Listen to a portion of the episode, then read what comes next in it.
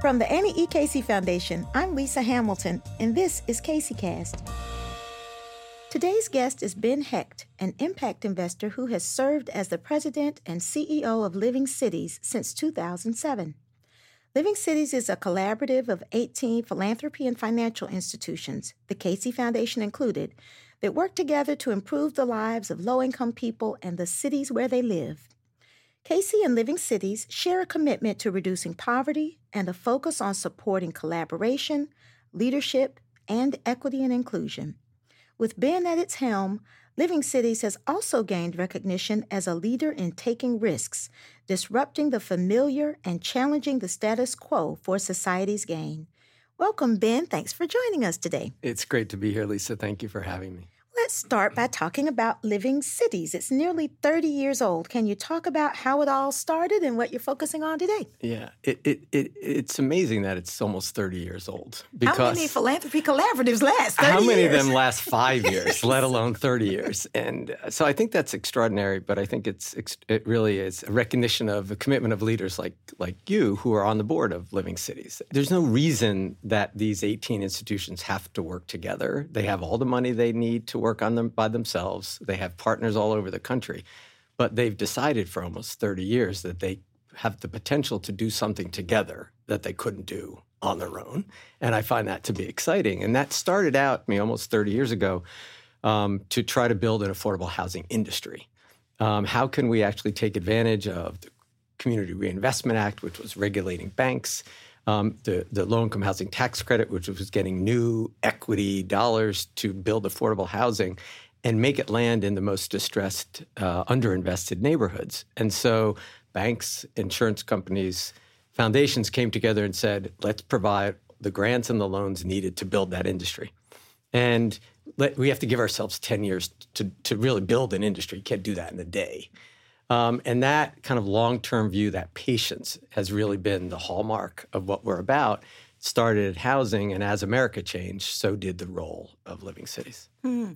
And so, tell me what Living Cities does. How does it help address the issues that it cares about? Well, today, I think you can't be anywhere. You can't pick up a newspaper or, or follow uh, any social media without seeing the extreme disparities that we face. Um, and those disparities, despite the efforts of really good people like you and me, have gotten worse, not better. And so, what we are trying to do is actually, instead of say, let's come up with a new program, um, we are saying, how can we help local places and cities actually change their processes? Um, so those programs actually add up to needle moving change. How do we actually not just say we're going to help everyone, but we're actually going to help those who have the greatest disparities, which are people of color? And how do we do it with an intentionality that maybe for whatever reason we weren't doing before? Hmm. And what we found with this intentionality is you actually get better results. Uh, you know, there's a famous adage: "Is uh, you get what you measure." And it turns out you actually have a much better chance getting what you measure. But if you never measure, you almost never get. Mm. And so we've really focused on how do we help local leaders come together in new ways to address really seemingly intractable problems um, from all the sectors, using data to see whether you're making progress, using capital from philanthropy, from private sector, financial institutions, from government. Um, and say if it's not working, how do we change it so it will? And it's really about systems, not programs. Why do you find cities to be the place we need to focus on change? For really three reasons. One is it's actually where change happens. Hmm.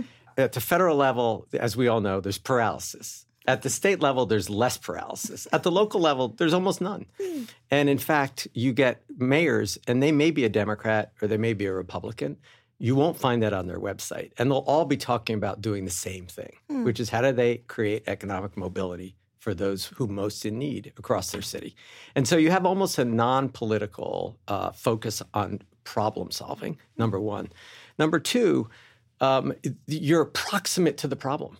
Mm. I, I, mean, the, the, what I've seen over the years is the more proximate to the problem, the more likely your solution is going to work. And then the third thing is just the demographics. I mean, America is an urban country.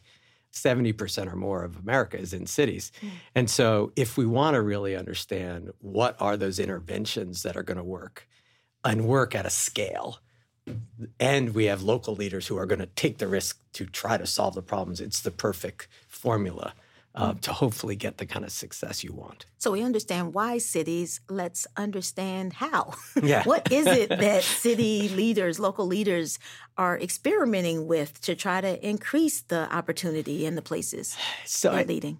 What I love is that there's a growing number, and there have been for really the 12 years I've been at Living Cities, a growing number of mayors who actually want to govern.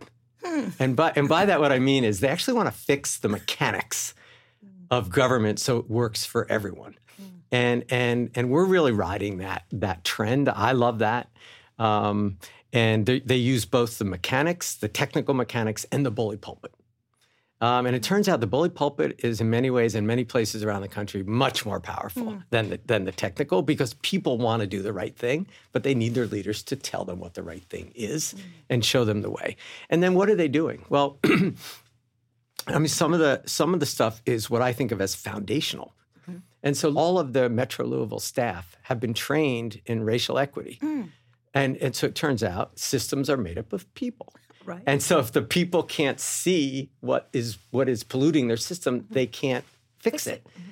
And so these cities are both uh, helping their staff, professional development of the staff to see it, and then also adopting the most uh, uh, successful interventions for any of those departments so you can then serve all of your, your people equally. Um, that's one. So they're taking some foundational steps that I find extraordinary. Mm-hmm. And then the other is they're saying, well, how do we then use the things we control to change the conditions? Mm-hmm. And so in Memphis, for example, there's the majority population are people of color, and they were down at about uh, 10% of their contracting going to people of color. And they're like, that's, that's we want to change that. and so we brought five cities. Now we're up to 15 cities who are doing that. Memphis, for example, in 18 months went from 12% of their spend going to companies of color to 20. Mm. And it was all about an intentionality of understanding what are the barriers to making that goal today and then how do we overcome that. And what I love is when we work with these cities together, they all kind of co-opetition. They cooperate, but they also want to compete. So mm-hmm. who's going to do better? Mm. And that just helps all Americans. So you've started to touch on uh, the issue of racial equity um, as central to the work that you're doing. First, talk about how Living Cities came to understand that because you didn't start with no. the focus on racial equity. How did that? How did your understanding evolve over time? Well, it it, it started. Uh, those who are listening to the podcast can't see me, but I'm a white male, and um, so it didn't start with the incredible insight and vision of the white male CEO of the organization. It came from the extraordinary leadership of the management team who were people of color. And I've always had a diverse team my entire career. I didn't have an inclusive organization. Mm. And it was actually after Trayvon Martin was killed, and who was just one in a line of very public black boys being killed on the streets of America's cities. And um, Nadia Owusu, who you know, one of my staff people, been there for five, six years at the time, said, we are living cities. We're about economic opportunity for low income people and live in cities, and those people are people of color, right? yes. Well, why don't we say that? Mm-hmm. Um, we we don't talk about race in our work. We don't talk about race in our office. Mm-hmm. People who are you, the people you trust the most, don't actually think they can show up as who they are mm-hmm. in the organization. And so we realize, which I think all organizations realize, we learned a lot from Casey in this because you guys have done that too, in fact, pioneered for many of us that you can go through that and still end up alive and, in fact, a better organization. The, the fear that especially white people have of doing that is palpable, but then you get through it and you go, it turns out we're better, I'm better, and it's a better organization. But it's uh, also the recognition that the rising tide does not lift all boats. It does and not. And I think um, you know, our own experience was that you can be well intentioned and think that you're going to move the needle for everyone, but it really takes targeted strategies to move the needle for some. And yeah, and you, you literally don't know, you can't see what you don't see. Mm-hmm. You know, and I had been running national organizations for 25 years and thought a race neutral approach would lift all the boats. And it does not. And it didn't. you know, and it's part of actually spending the time to reflect. And so luckily we had leadership within the organization who, um, instead of uh, saying it's about guilt and shame, said, "Well, how can we all work together to change it?" It's about strategy. It's exactly, and so we basically said, if we don't get our house in order, how are we going to help anybody else? Mm. And so we we and it's a journey that does not end, mm-hmm. um, but we've built our capacities. All our staff have gone through and continue to increase their racial equity capacities, and so that's how we started internally. And then we said, well, you know, once we do that, and this is again a Casey idea. So once I had the understanding as a person about what I didn't know, then I had, okay, well, in my role, what does that mean about how I show up in my role? And then in that role, how do we fundamentally change the systems? And so those systems that we can influence are one of them are local governments. Mm-hmm. And so we basically then started talking to local governments and saying, how afraid of this are you? And, and what could we do to give you cover to do these kinds of work on these kinds of difficult issues mm-hmm. that you maybe would like to have that you don't all every day have a group that is the 18 of the largest foundations and financial institutions giving you cover. Right.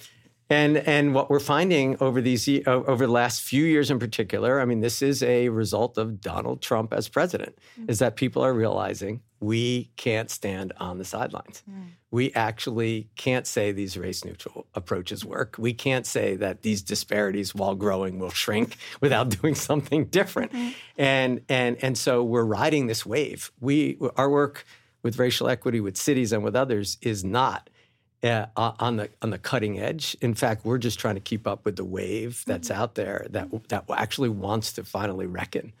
Uh, you know, with this 400 year history in, in our country. Mm, that's fantastic. I'm even curious about um, the transition from city to state. Do you yeah. see the potential for the kinds of things that, that you're demonstrating at the local level having um, appeal or possibility yeah. at the state level? So, you guys have been great at working with the states.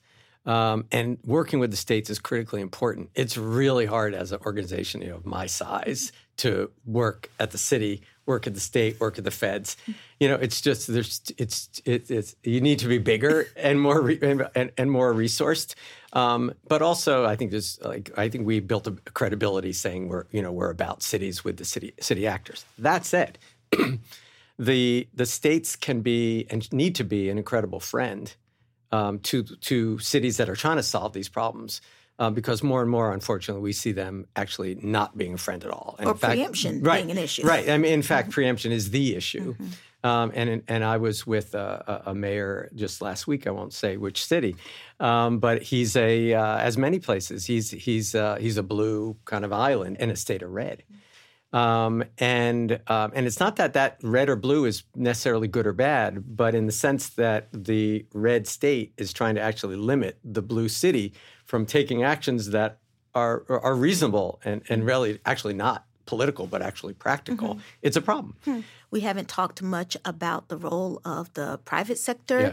in this work. Uh, in what ways are um, private actors participating in or, or, following the lead of what um, public leaders are doing? in I, cities? I, I think it's really interesting. In many ways, the private sector and government are the two most important actors if we want to actually have an America that's more equal. Mm-hmm. Uh, everybody else are really bit players in a way, and and uh, it's part of why we do focus so much on the local government. I mean, if you think about it, these are billion dollar companies, mm. and if those billion dollar companies, what I mean is cities, right? If those billion dollar companies can actually spend their money sm- more sm- smarter, mm-hmm. if they can actually hire and retain people in a better way, if they can be on the bully pulpit to encourage others to act differently, those are powerful, mm-hmm. and they they're, they're not uh, financially so unstable like so much of the uh, the rest of the kind of nonprofit community. Mm. So it's not that you don't need those, but if you can get that actor to play the best they can play, they can be a disproportionately positive actor. Then you have the private sector. Mm-hmm. Uh, you know, a couple of years ago, I I believe the greatest social program that happened in this country was Walmart and Target and Costco gave all their employees a dollar raise in in in their salary. Mm-hmm ultimately impact. huge, right? Had no no government formal government regulation involved in that. You know, so if you can get the private sector to uh, change the way they act, they can make it again be a disproportionate player. Both are challenging to, to get to change, mm-hmm. um, and often need external pressures um, to make happen. Probably almost always need the external pressures to make happen. But one of the things that we're doing with, with private sector, because of our unique role with both philanthropy and financial institutions and other private sectors, is we went out and spent about a year, including with some people from NE Casey and other members of Living Cities, and we asked companies how much does um, the fact that the fastest growing population in America are people of color matter to your company? And they said, well, demographic changes matter a lot. And we said, well, how much does it matter that that fastest growing population actually doesn't have the income and the wealth that the current majority population has? They're like, some of us, it matters a lot. Mm-hmm. you know, you think about companies like Prudential, who's on our board. You want someone to buy an insurance policy and pay it for 50 years. They've got to have a job. Yeah, you just have to have a job.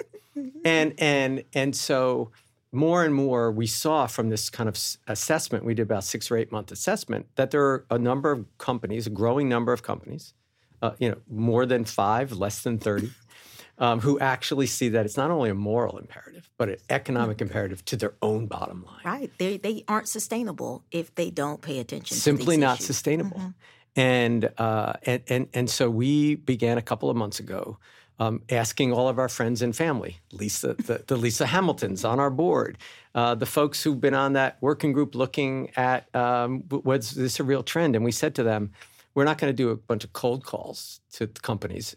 We're going to, you tell us who you know in corporate America. You open the door for us, and we're going to ask those companies, would you be part of a, a, a, a an initiative where you would say, yes, we believe this is a national uh, uh, of national importance and this, and we'll even tell other companies how we're changing our own operations, what, what we say, operationalizing racial equity right. within our company. Mm-hmm. Um, and we, we, we are in active conversation with 15 uh, Fortune 500 companies. Hmm. Nobody has said they don't want to have the conversation. Good. Half of them, we've had two conversations. And I'm hoping within the next few weeks, we'll have the first three or four actual uh, commitments. That's fantastic. One of the things that you highlighted is the fact that these cities are large organizations that operate in many ways like private institutions do in terms of their procurement, their hiring. They've got the same issues. And so, as they figure out new ways to address these issues, they could very easily be great exemplars for private institutions to take up the same kinds of practices. Absolutely right. And again, it goes back to what are you doing in house, right? Which again, I say what you guys have done at NE Casey in house, what we're doing in house. Mm-hmm if we we can tell these companies or the city of Memphis, you should hire uh, uh, entrepreneurs or companies owned by people of color. But are we doing it? You know, so we're now almost 100% of all of our contracting is with people of color. Mm. We go and do this event in in Memphis. All of the contractors in Memphis are mm. contractors of color. Mm. It's like we're going to actually, you know, live the uh, live the values, and and people will follow if, in fact, you can show that it's possible. So, interestingly, to your point about modeling, so the University of Chicago, one of my favorite people, uh, Derek Douglas, uh-huh. worked for Barack Obama when he was president. He's been on this podcast. Uh, uh, uh Derek beat me to the podcast. so Derek, Derek is, you know, he's a fabulous person. Right. And uh, Derek went to the University of Chicago. You probably talked about it on the podcast. We did. You know, and and what I love about the Derek Douglas story is Derek went to the University of Chicago and talking to the president and essentially said, why aren't we spending more of our University of Chicago money in South Side of Chicago? Mm-hmm. And if he didn't ask, they wouldn't do it. When a leader asks, oftentimes the answer is yes. Mm-hmm. And they did it. And then after they did it, now there's a whole citywide, it's called the Chicago Anchors for a Sustainable Economy. Mm-hmm. There's 32 public and private organizations who are coordinating their spend towards that end in all of Chicago. And it all started because Derek had the, the audacity to ask that question and then to make it real with the University of Chicago. Absolutely. And the, the last thing I'll say in sort of this uh, complementing uh, public sector or city practice with um, uh, private sector practice is that you have the same motivation. Cities want to thrive and be successful. That can't happen if everyone isn't included. And companies have the same motivation as well. They want to be able to have customers. Totally. and uh, it's not going to happen if everyone doesn't have the opportunity to participate in the economy. So, and I, and I think part of our part of our job in the, the nonprofits or or philanthropy is to make it easy as possible. Hmm. Because it, it, the harder it is, the more unlikely it's going to happen. Right. And and and so what does that mean? You know, sometimes companies are saying, or or, uh, universities or companies will say, I can't. I can't find the companies to contract with, right? That's the one, or the talent, invisible. right? The talent to hire, right? These are the things that make me apoplectic, right? Well, how much have you tried? You know, and so even if it's being a part of this ecosystem in a local community, that simply makes it easier to identify these companies, and you take one more barrier away from from why this isn't possible, or put more positively, you make it easier to reach these more ambitious goals. So I know that one of the things that you do is use data to try to help uh, people understand what they're doing and appreciate the progress that they are making. Talk more about the role that data plays in the work that you are doing with institutions and with cities. Yeah. So so you know, I always looked at when I look back on my career, I would say what I was always about was more. Not how much, No, just it was more. just more. And and somehow if you just did more, you'd be solving the problem. Forward. yeah. And and like yes, it is progress, but it's not solving a problem. There, there's a difference between the two. And so really, um, over time, what we've really realized is if again, if you don't decide what you want to, what the result is, and then measure it, you never have a chance of achieving it because you have no idea what you're trying to do Or where you staying? or where you are now, right? And so, so we've really made that an important part of our of our practice, um, and that it's not the only part of the practice. So, for example, if you are data driven but you don't have a racial equity lens, you're not going to solve the problem. You know, if you're data driven but you don't have the community that's engaged in a really meaningful, authentic way, you're not going to solve the problem. So there are different what we call capacities that organizations and cities need to be able to do whatever to, to, to apply to whatever problem that mm-hmm. they're trying to solve. But the data is really important. The data allows you to at least have the right diagnosis. Hmm. So then you can come up with the right strategy but along those lines the other thing we've seen is that even when you have data driven places if they don't disaggregate the data they still avoid the problem. Because they're masking the impact on various communities. Totally, Uh, totally, and, and and practically speaking, and and and Ralph Smith, uh, I hear Ralph Smith, who is a former Casey executive's head uh, voice in my head all the time, which is a scary thing, by the way. But It's a booming voice. but but but you know, Ralph would talk about third grade reading, and and and you know, you'd go to a community, almost every community, and they're reading overall. The community's reading at an eighty percent level at third grade. All the kids are reading at a th- at the right level for third grade. Mm-hmm. Eighty percent are reading, and you're like, that's not that bad. Mm-hmm. But then you look at well, who's the twenty percent, and it's hundred percent the black boys Right. in two schools, mm-hmm. right? And so if you're not actually coming up again, that's the diagnosis. If the diagnosis is it's twenty percent, you'd give all the th- you know all the third grades all the same amount of money.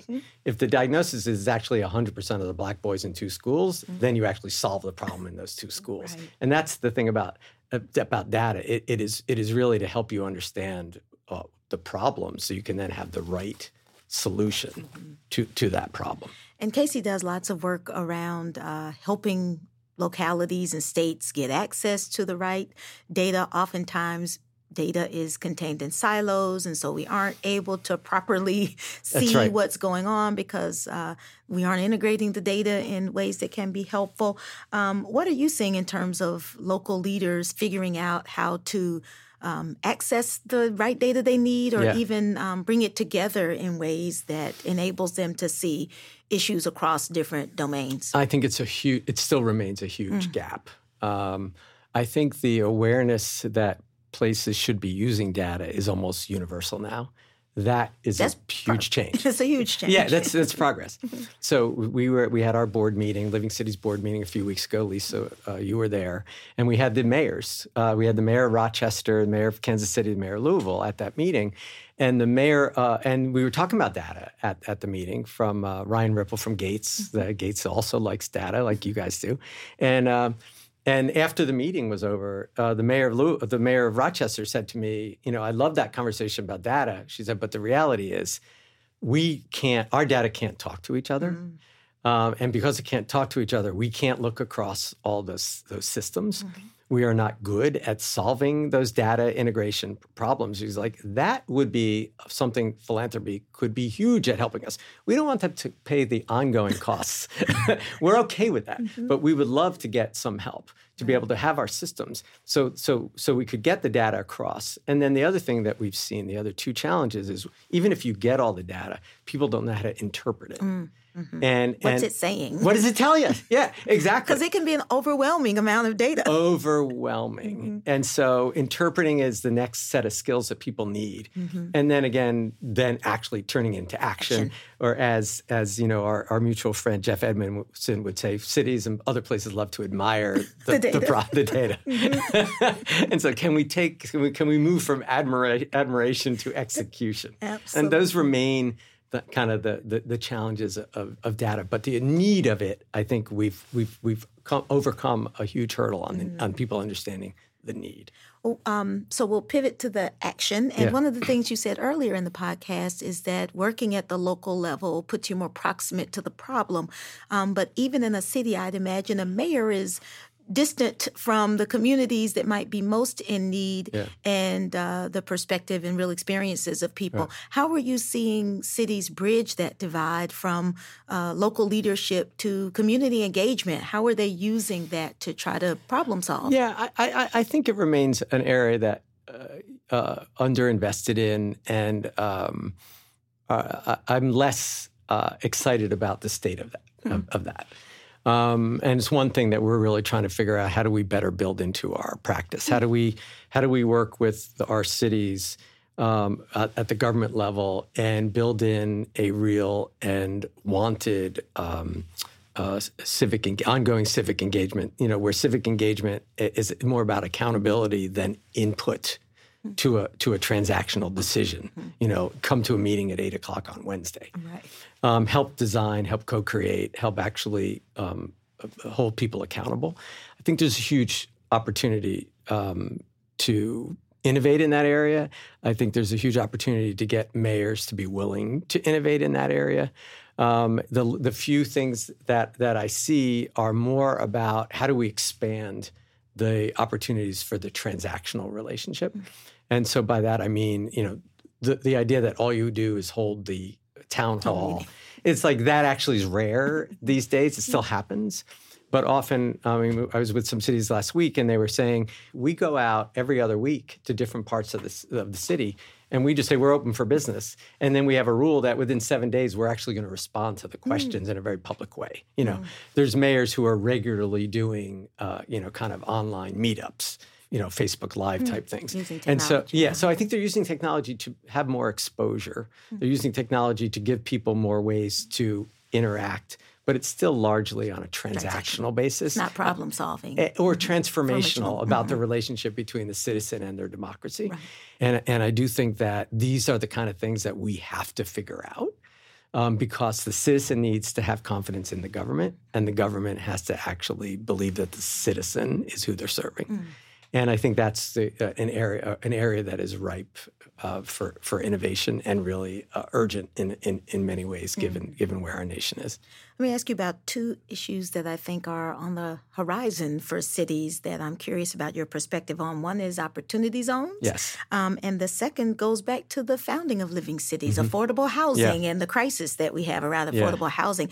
Let's start with opportunity zones. If you would share with listeners um, what the opportunity zone uh, law is yeah. and what we think the prospects might be in local communities or impacts. So, so I have a very healthy skepticism mm-hmm. about them. Um, it, uh, tell people what the opportunity opportunity zones. Yeah. So are. what the, so what they are is um, wealthy people have capital gains taxes. Um, and the regular income, like we get from our salaries, is taxed at a certain rate. And capital gains are gains from investments. So you buy a piece of property, you sell it. That sale is actually gain is taxed at a different rate than your personal tax. And so there were um, really um, some high tech folks said, are there ways that we could actually not only not pay those capital gains, but have it serve a, a, a, public purpose. And so they, they came together and they convinced Congress to pass these opportunity zones. And the idea is that um, you take the amount that you would have had to pay from in your uh, uh, your gain. You take your gain from capital gains, and instead of paying taxes on it, you put it in a fund. And that fund will then make investments in certain geographies that have been identified as an opportunity zone.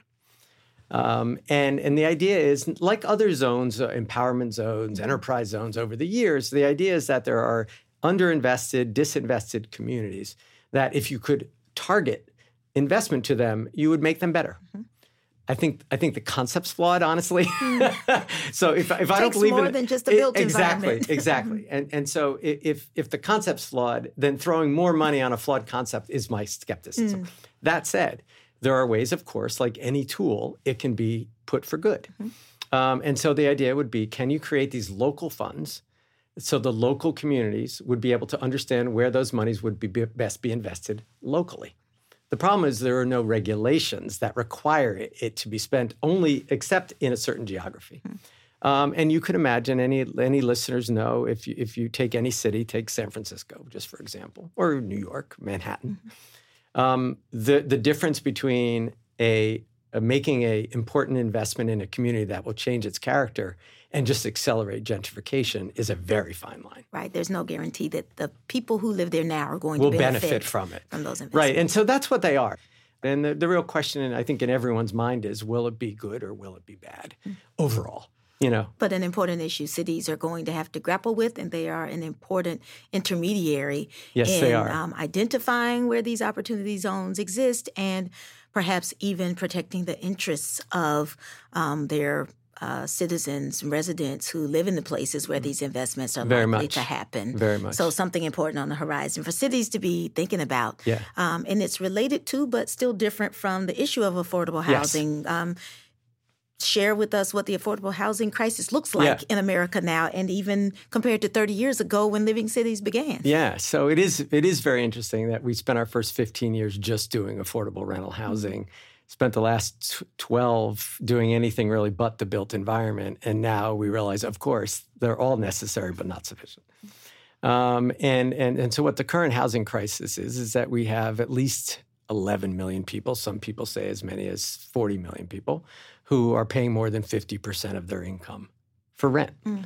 That's in addition to many of those people also paying more than 30 or 40% of their income for transportation. Wow.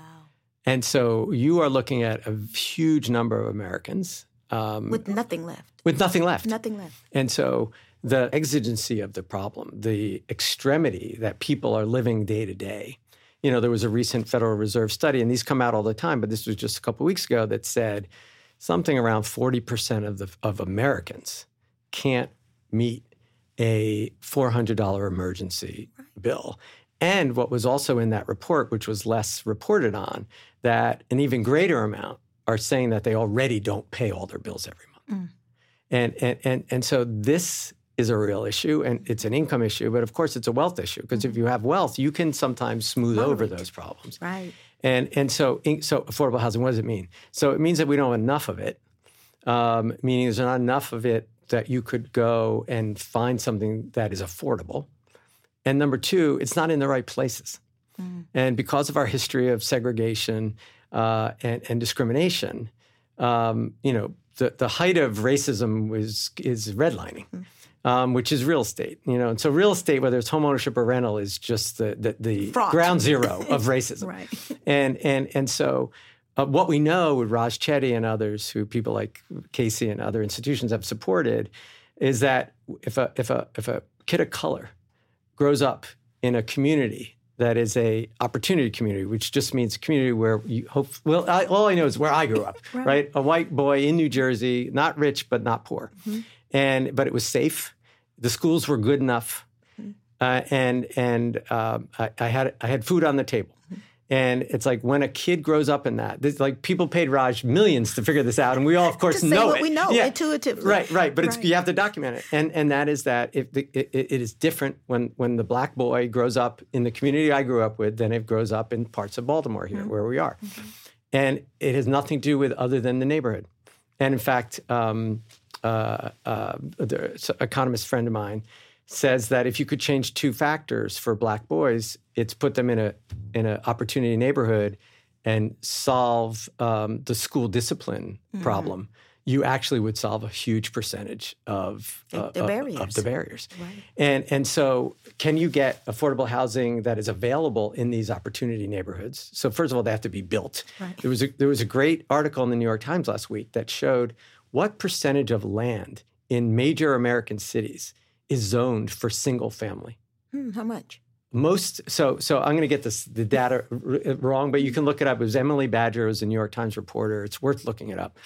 Um, but it, in many cities, 90 plus percent of the land is zoned for a single family. You, you can't have anything but single family, which means it's just for white people. And it's for people who can afford single family on a, on, a- on a lot. You know, I think San, I want to say San Jose was in the 90s. I think DC was in the 70s.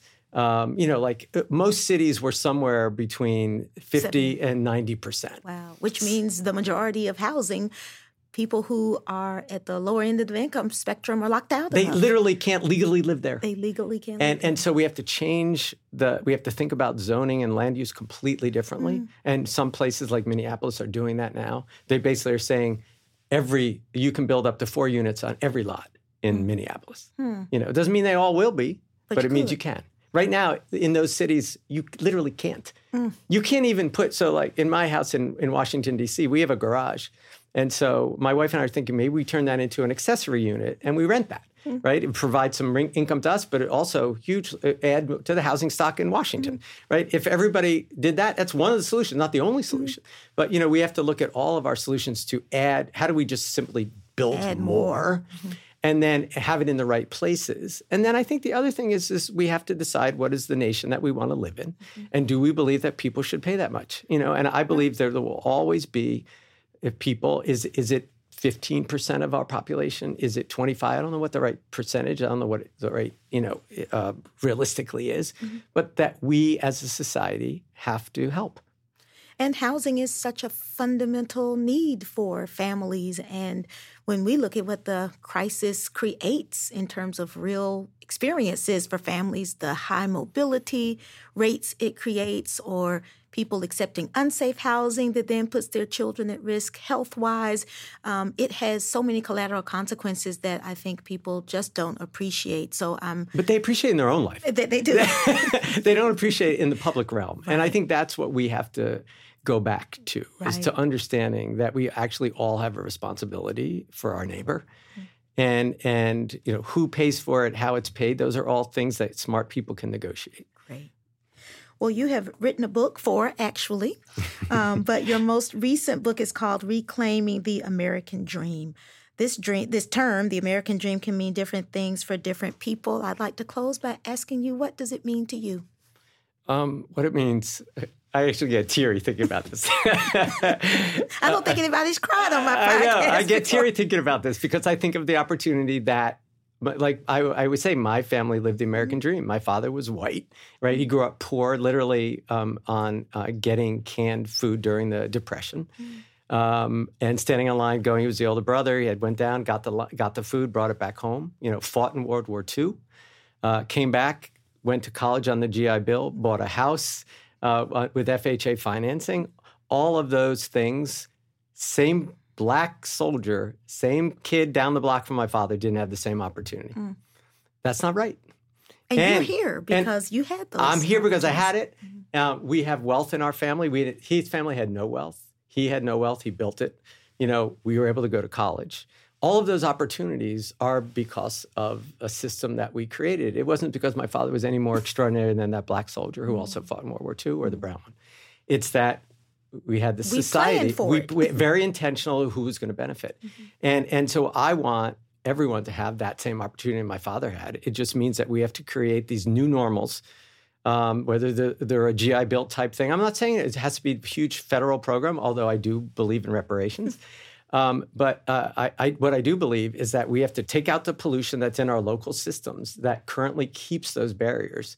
And, and what my book is about are examples from all over the country, not just in New York and San Francisco. Actually, I intentionally went to the Midwest, to mm-hmm. Texas, to Oklahoma. I went to the places where they say the populations who are most suffering right now are the poor people of color and whites. And it turns out in all of these examples that I had that when you solve for the people of color, you know what? Um, Angela Glover Blackwell, right, curb cut. right. In targeted universalism, it does. It's true. If you build a program that helps kids who are dropping out of high school to stay in high school and actually graduate high school with a college degree at the same time, helps those white kids too because they're dropping out at the same rate. And so it's examples of that all over the country. And it's about mutually reinforcing. We know we have to increase education. We know we have to increase income. We know we have to increase wealth. We know we have to help people get connected to opportunities. But even more importantly, we need to re knit the social fabric where we say to we actually care about our neighbor. And, and we're seeing communities all over the country doing it. And it's the stories of the Derek Douglases who basically said, I'm leaning into the power I have uh-huh. To make the new normal what it needs to be for the 21st century. That is beautiful. Well, I am so appreciative of you helping us understand living cities and what's going on in major American cities and the opportunity and innovation that's happening there, uh, and some of the things we need to continue to think about as the work goes forward. So, thank you so much for being on the podcast, Vince. Great having you. Thank you for having me. And thank you for allowing me to partner with you in Living Cities. It really is wonderful. It's great to, to have you as a partner. um, and I want to thank our listeners for joining as well. If you've enjoyed today's conversation, please rate our show on Apple Podcasts to help others find us. You can ask questions and leave us feedback on Twitter by using the CaseyCast hashtag. To learn more about Casey and the work of our guests, you can find our show notes at aecf.org forward slash podcast. Until next time, I wish all of America's kids and all of you a bright future.